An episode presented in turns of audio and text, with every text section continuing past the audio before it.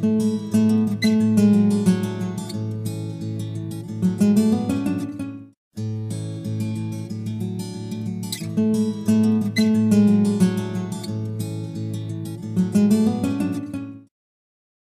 el siguiente vídeo concluimos la lección 8 del temario, dedicada al estudio particular de turbinas de reacción, o al menos en lo que a la parte de material audiovisual se refiere.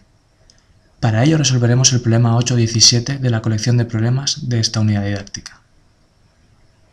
Este problema ejemplifica la modificación de las condiciones de operación cuando se regula una turbina Kaplan con un distribuidor cilíndrico. Este es un problema muy completo, porque además de calcular la modificación de los triángulos de velocidades en las secciones de entrada y salida del rodete, como lo hemos hecho en el problema anterior, aquí también debemos calcular cómo varía el triángulo en la sección de salida del distribuidor. El enunciado del problema 8.17 nos dice que una turbina Kaplan dispone de un sistema de doble regulación que actúa simultáneamente sobre los álabes del distribuidor y del rodete, permitiendo variar la potencia que produce la turbina en función de la demanda. Girando los alaves del distribuidor, se reduce o aumenta el caudal, manteniendo constante el módulo de la velocidad absoluta a la salida del distribuidor, mientras que girando los alaves del rodete se consigue mantener constante el ángulo de ataque sobre estos, con lo que se evitan pérdidas por choque. El distribuidor es cilíndrico, y en él el flujo carece de componente axial. Bajo ciertas condiciones de funcionamiento, el triángulo de velocidades correspondiente al diámetro medio, en la sección de entrada al rodete, está determinado por las siguientes magnitudes. Velocidad de arrastre 30 metros segundo, velocidad absoluta 13 metros segundo y ángulo alfa 1 igual a 14 grados. Mientras que en la sección de salida del distribuidor tenemos una velocidad absoluta de 6 metros segundo y un ángulo alfa 0 igual a 20 grados. El ángulo de salida de los alaves del rodete correspondiente al diámetro medio es de 10 grados. Con lo anterior en primer lugar determinaremos en el apartado A ¿Cuál es el triángulo en la sección de salida del rodete, correspondiente al diámetro medio? Mientras que en el apartado B debemos determinar el valor entre los diámetros medio y de salida del distribuidor de cero, considerando que se conserva el momento cinético entre las secciones de salida del distribuidor y entrada del rodete. A continuación, supondremos que se giran los alaves del distribuidor un grado para aumentar el caudal, y evidentemente simultáneamente giraremos los alaves del rodete un ángulo delta beta. Despreciando la variación de D0 debido al giro de los alaves del distribuidor, debemos determinar, en las nuevas condiciones de funcionamiento, en el apartado C, el triángulo de velocidades a la salida del distribuidor y la variación del caudal en tanto por ciento, en el apartado de el triángulo de velocidades en la sección de entrada al rodete, correspondiente al diámetro medio, y el ángulo que han girado los propios alaves del rodete. Nos hace una aclaración el que el módulo de velocidad absoluta a la entrada del rodete ha cambiado. Finalmente, el apartado D nos pide que calculemos el triángulo de velocidades en la sección de salida del rodete. Recordemos que en una turbomáquina axial en general y en una turbina Kaplan en particular, el movimiento del fluido puede simplificarse si se considera que las partículas fluidas se mueven en superficies de corriente cilíndricas y que no modifican por tanto su distancia al eje. El campo de velocidades se reduce por tanto a las componentes axial y circunferencial o azimutal, pues la componente radial se supone nula en cualquier punto. Esta hipótesis es suficientemente aproximada siempre que la máquina se encuentre cerca de su punto nominal. Se supone, por tanto, que en cada superficie de corriente coaxial con el eje de giro, el flujo relativo se encuentra perfectamente guiado por los álabes. De esta manera se adopta un enfoque unidimensional, el análisis del comportamiento de la turbomáquina puede hacerse estudiando distintas superficies cilíndricas por separado desde la raíz hasta la punta de los álabes. A lo largo de la coordenada radial, los triángulos de velocidades irán variando por el hecho, por un lado, de que la velocidad de arrastre va cambiando y por otro que los álabes se van torsionando para mantener el ángulo de ataque del flujo sobre estos y que no existan pérdidas por choque en esta sección. El flujo total en su conjunto es entonces bidimensional, aunque se considere guiado unidimensional en cada una de las superficies de corriente cilíndrica. Por tanto, en este caso es importante tener claro que las magnitudes se van a calcular para un diámetro característico, que en este caso se corresponde con el diámetro medio, que es el que se muestra en la figura, y se calcularía como la semisuma de los diámetros exterior e interior de la turbina Capra. El diámetro exterior se corresponderá con el diámetro de la carcasa mientras que el diámetro interior será el diámetro de buje en el cual se encuentra insertado el ala. Aunque aquí se indica que indiquemos las magnitudes para el diámetro medio, no quiere decir que no podríamos hacerlo para los diámetros interior-exterior o en general para cualquier diámetro contenido entre estos dos, si bien para ello necesitaríamos los datos relativos a estas secciones. Vamos con el apartado A, donde pretendemos determinar el triángulo de velocidades en la sección de salida del rodete correspondiente al diámetro medio. Como avanzamos anteriormente, las magnitudes fluidas en una máquina axial dependen fundamentalmente de la superficie radial considerada. Una vez determinada que en este caso queremos calcular las magnitudes fluidas para la posición correspondiente al diámetro medio, nos plantearemos genéricamente los triángulos de entrada y salida en esta posición radial. Las principales conclusiones que podemos obtener de estos triángulos son que debido a la ecuación de continuidad y la condición de paralelismo de líneas de corriente, las velocidades meridianas son idénticas tanto en la entrada como en la salida. Por ello, a partir de ahora, de manera genérica, las denotaremos sencillamente como Vm o velocidad meridiana. En algunos libros o bibliografía lo puedes encontrar también como VA relativa a velocidad axial. Por otro lado, en la posición radial considerada, como estás viendo ahora mismo, las secciones de entrada y salida se encuentran a la misma distancia del eje. Por tanto, sus velocidades de arrastre también son iguales. De la misma manera que antes, llamaremos U a la velocidad de arrastre independientemente de sea en la sección de entrada y salida, ya que son iguales. Así pues, una vez conocido que la base y la altura del triángulo son iguales para la entrada y la salida, trazamos dos triángulos genéricos. En este caso se ha pintado en trazo negro el correspondiente a la entrada y en trazo rojo el correspondiente a la salida. Daos cuenta que no hemos dibujado un triángulo rectángulo porque en ningún momento en el enunciado se indica que no exista componente azimutal del flujo a la salida del rodete. Por tanto, es indicativo de que podremos calcularlo y determinar si esto es así o no es así. Conocida en la entrada la velocidad de arrastre, la velocidad absoluta y el ángulo alfa 1, queda perfectamente determinado el triángulo en la entrada. Concretamente, las componentes meridiana, que será la misma para las secciones de entrada y salida, y azimutal de la velocidad absoluta en la entrada, se calcularán como el producto de la velocidad absoluta por el seno y el coseno respectivamente, dando lugar a valores de 3,14 y 12,61 metros partido por segundo. Daos cuenta que aunque el enunciado nos pide estrictamente el triángulo de velocidades en la sección de salida del rodete, estamos calculando algunas magnitudes relativas a la sección de entrada. Esto lo hacemos por dos motivos. El primero porque algunas de ellas van a ser iguales en la sección de entrada y salida, como por ejemplo es el caso de la velocidad meridiana. La segunda es que en apartados posteriores necesitaremos del cálculo de las variables relativas al triángulo en la entrada, y por tanto así nos curamos en salud para estos apartados.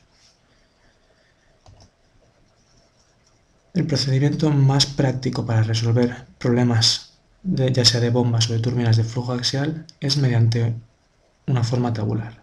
Para ello os recomiendo que construyáis una tabla como la que se muestra, donde indiquéis la posición radial considerada, así como las secciones. En nuestro caso, esto sería el diámetro medio y las secciones de entrada y salida. Además, poned tantas filas como variables queráis calcular y a continuación plantead las relaciones trigonométricas pertinentes. En este caso, hemos cumplimentado la tabla de acuerdo a los datos de enunciado y a los datos que acabamos de calcular. Fijaos que las magnitudes de velocidad de arrastre y componente mediana de la velocidad absoluta son iguales en la entrada y en la salida, por eso no distinguimos entre su valor en las secciones de entrada y salida. El resto de variables, sin embargo, serán diferentes. Como decía, ahora en la columna de la derecha nos planteamos las relaciones trigonométricas pertinentes para el cálculo del resto de variables. Empezaremos a calcular las variables relativas al ángulo que forma la velocidad relativa con la de arrastre cambiada de signo, es decir, el ángulo beta. Para ello aquí se han marcado en rojo las dos magnitudes que se podrían calcular. Por ejemplo, en la entrada, conocidas la velocidad de arrastre la componente meridiana y la componente azimutal de la velocidad absoluta, según esta expresión, podemos determinar el ángulo beta 1.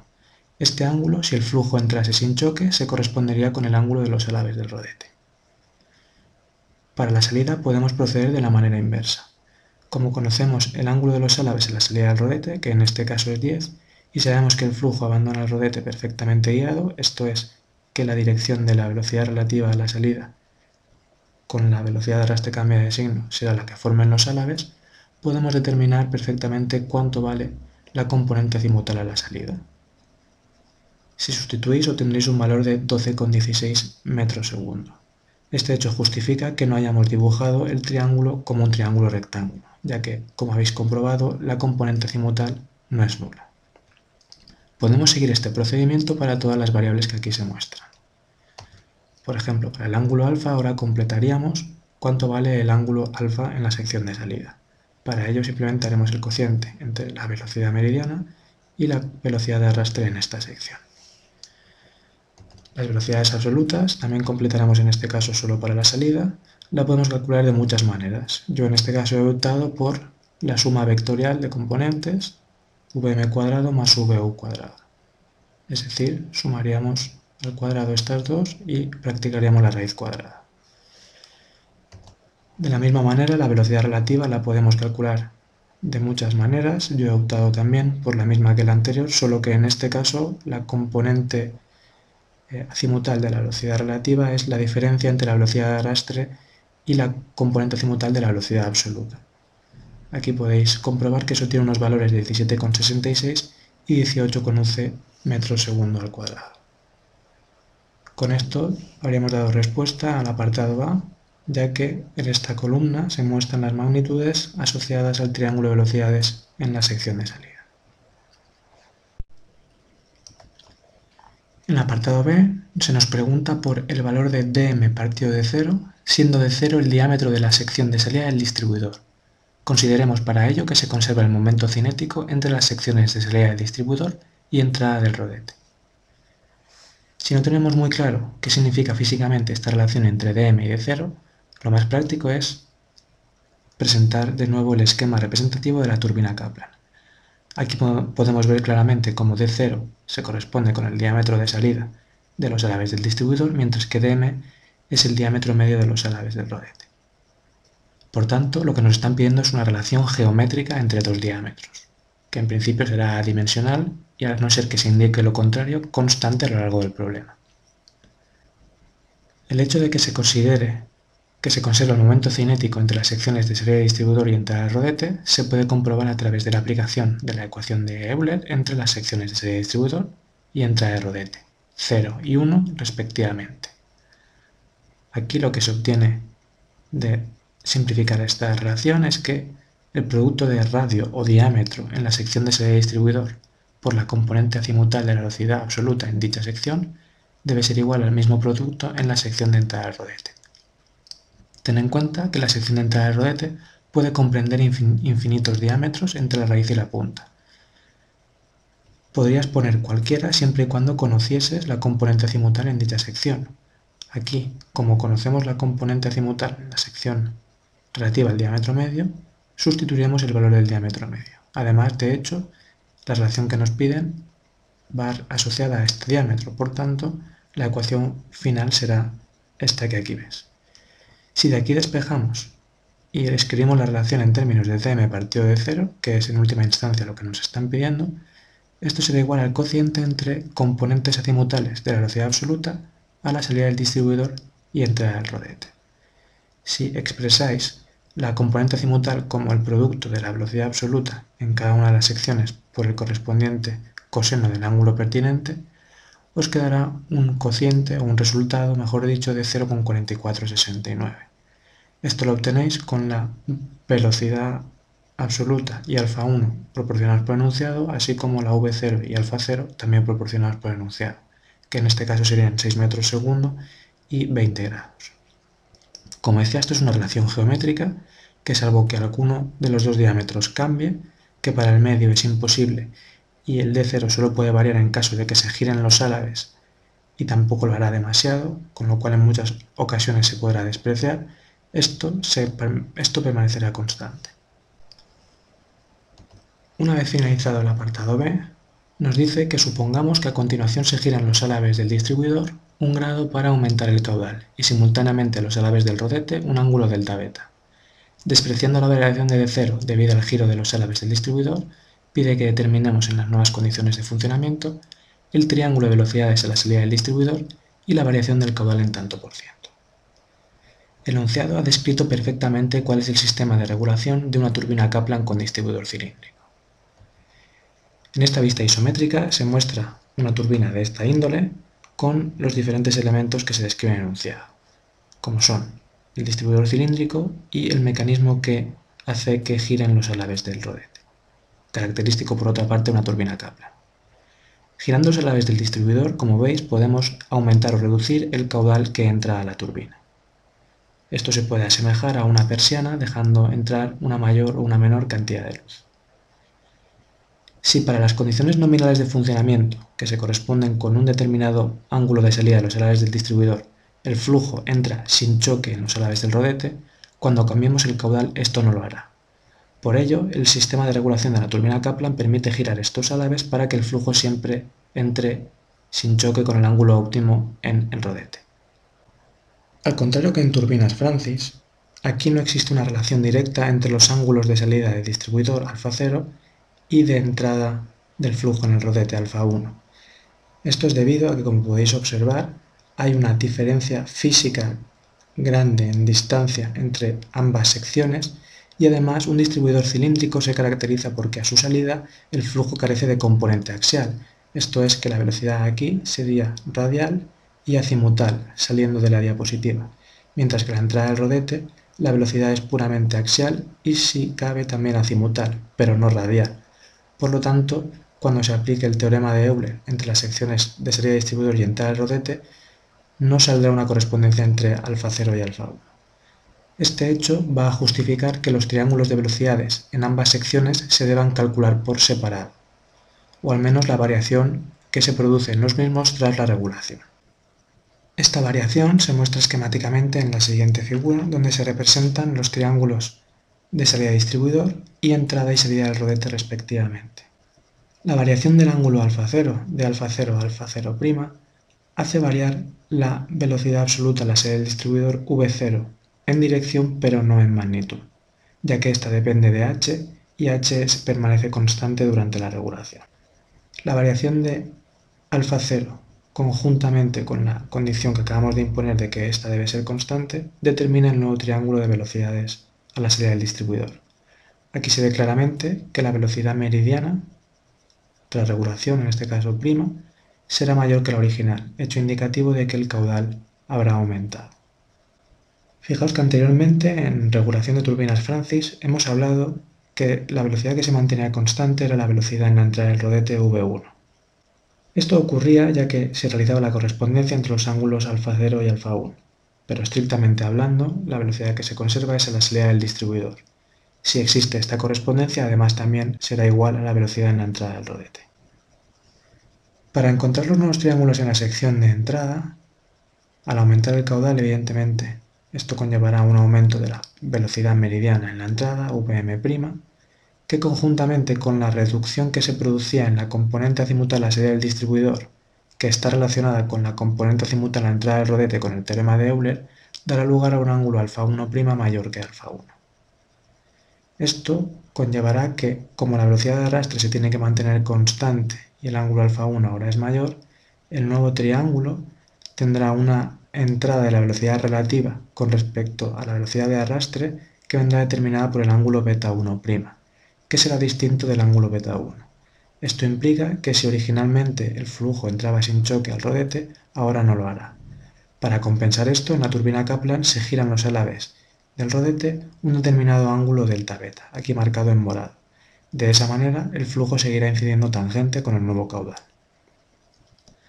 A la salida, la velocidad de arrastre será la misma que en la entrada, la velocidad meridiana también, solo que ahora el flujo saldrá perfectamente guiado con el ángulo que le imponen los álabes. Sin embargo, este ángulo ya no es beta 2, dado que al girar el álave un determinado ángulo delta beta, esta dirección también se ve modificada a una dirección beta 2', que se calculará con el ángulo original beta 2 más o menos, en función de la variación, esta cantidad delta beta. Esta condición, con la condición de velocidad meridiana, dará lugar al nuevo triángulo de velocidades en la salida, que ahora, si originalmente no tenía componente azimutal, podrá tener una no nula. Vamos a determinar en este apartado C analíticamente esta variación gráfica que hemos definido. Fijaos en primer lugar que nos dicen que se giran los álabes del distribuidor un grado para aumentar el caudal, si bien no nos dicen si se abren o se cierran. Evidentemente, de la ecuación pertinente al caudal en función del ángulo alfa 1 o alfa 0, se desprende que un aumento del ángulo alfa dará lugar a un mayor caudal y una disminución del ángulo alfa dará lugar a una reducción de caudal. Por tanto, en nuestro caso, si originalmente el ángulo de salida de los álabes del distribuidor era 20 grados y ahora queremos aumentar el caudal y para ello lo variamos en un grado, ahora tendremos 21, como muestra la figura. Ya acabamos de justificar que la velocidad absoluta en la salida del distribuidor se mantendrá constante, por lo tanto será igual a 6 metros segundo. Las nuevas componentes de la, velocidad absoluta a la salida del distribuidor Vm0' y Vu0', teniendo en cuenta que aquí las magnitudes asociadas a después de la regulación las tratamos con se calcularán multiplicando la velocidad absoluta por el seno por el coseno del ángulo alfa 0' respectivamente, dando lugar a 2,15 y a 5,6 metros segundo respectivamente.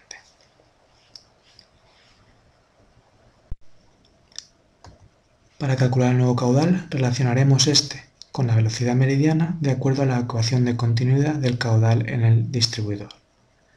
Aquí S0 es la sección transversal de paso a esta velocidad, que es la meridiana, que recordemos que debe ser radial, ya que el distribuidor es cilíndrico y en él el flujo carece de componente axial.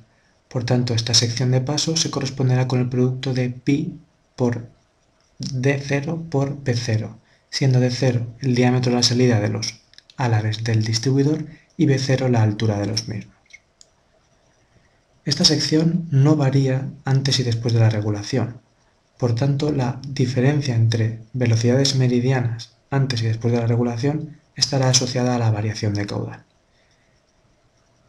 Aquí representada la variación de caudal porcentual será la relación entre Vm0' y Vm0 y estas las podemos relacionar directamente con los senos de los ángulos alfa 0' y alfa 0, ya que el módulo de la velocidad absoluta en la serie del distribuidor se mantiene constante.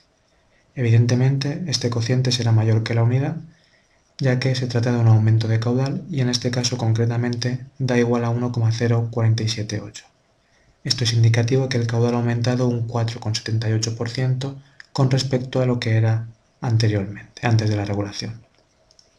Aquí justificamos que no es necesario conocer cuánto vale el caudal para determinar la variación en aumento o en disminución del mismo. En el apartado D pide que determinemos el triángulo de velocidades en la sección de entrada al rodete correspondiente al diámetro medio y ángulo que giran los álabes del rodete.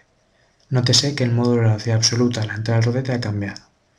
Señalar dos aspectos antes de resolver este apartado.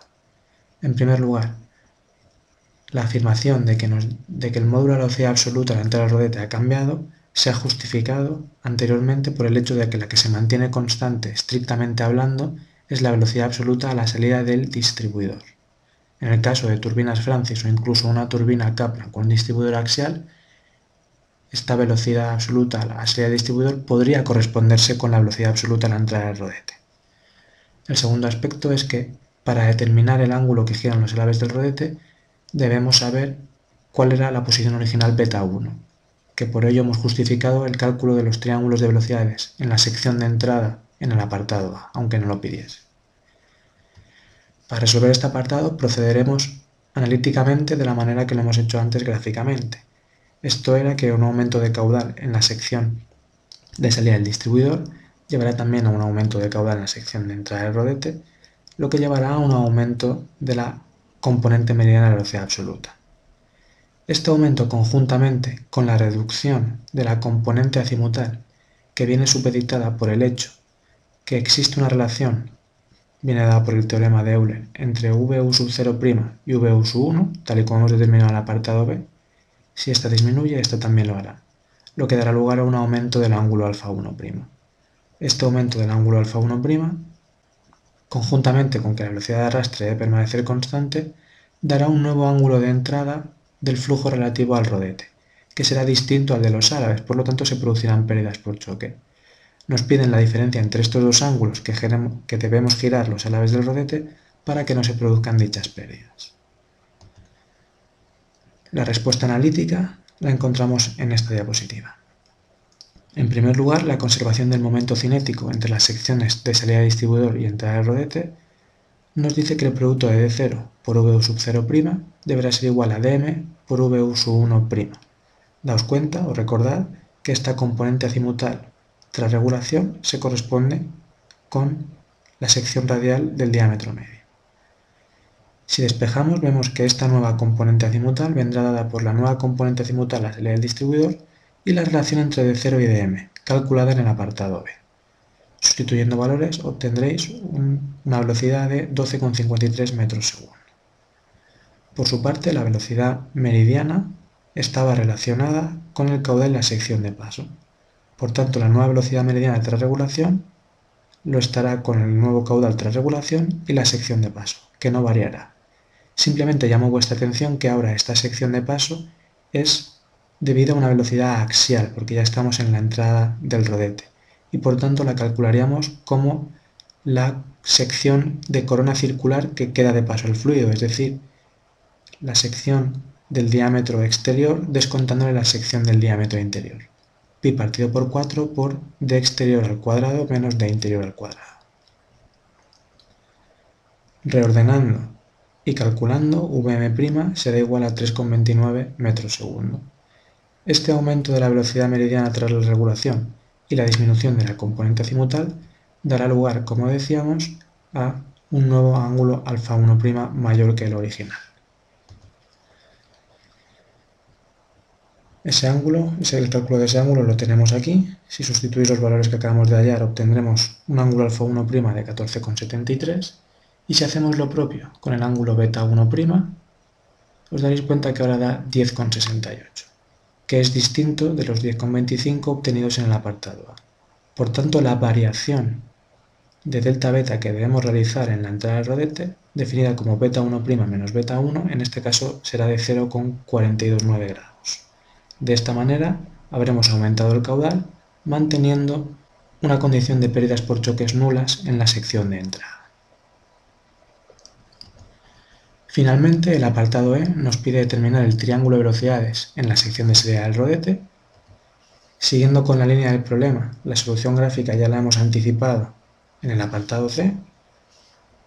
Sabemos que ahora el flujo seguirá saliendo guiado, solo que ahora lo hará con un ángulo beta 2', que se obtendrá del beta 2 original sumándolo o restándole delta beta en función del signo que nos haya salido, con la condición de velocidad de arrastre constante y que la velocidad meridiana en la salida debe ser la misma que en la entrada. Analíticamente, esto se calcula de la siguiente manera. El nuevo ángulo beta 2' será de 10,429, definido de esta manera. Como decía anteriormente, la definición en la entrada y en la salida debe ser coherente. Esto es que si gráficamente el nuevo triángulo de velocidades está por debajo del original, en la salida también lo tiene que estar, y analíticamente implica que si delta beta nos ha salido con signo positivo, debemos extrapolarlo también a la salida con signo positivo.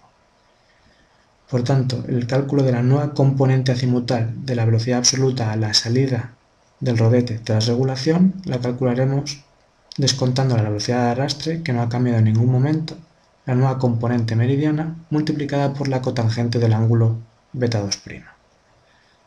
Con este ángulo Beta 2', la velocidad meridiana calculada en el apartado anterior y la velocidad de arrastre proporcional anunciado, se obtiene un valor de 10,098 metros segundo, lo que da lugar a un ángulo alfa 2' de 15,27.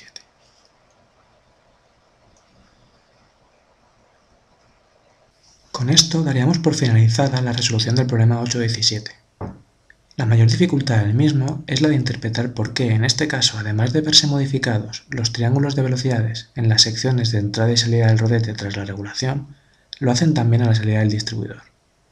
El método de resolución genérico que deberías seguir para cualquier problema de regulación debería ser este. Si bien en algunos casos, como por ejemplo el ejemplo que hemos realizado anteriormente, La resolución puede simplificarse en el sentido de que no haya que calcular explícitamente el triángulo de velocidades a la salida del distribuidor. En la colección de problemas puedes encontrar ejemplos de aplicación de lo que acabas de ver, regulación Kaplan con distribuidor cilíndrico, en el problema 820. Los problemas 818 y 819 abarcan también la regulación, solo que en este caso el distribuidor es axial. Finalmente, si quieres practicar el cálculo de triángulos de velocidades en secciones radiales diferentes al diámetro medio, el problema 823 te ofrece esa posibilidad. Deja tu comentario del vídeo en el blog si lo consideras oportuno. Muchas gracias.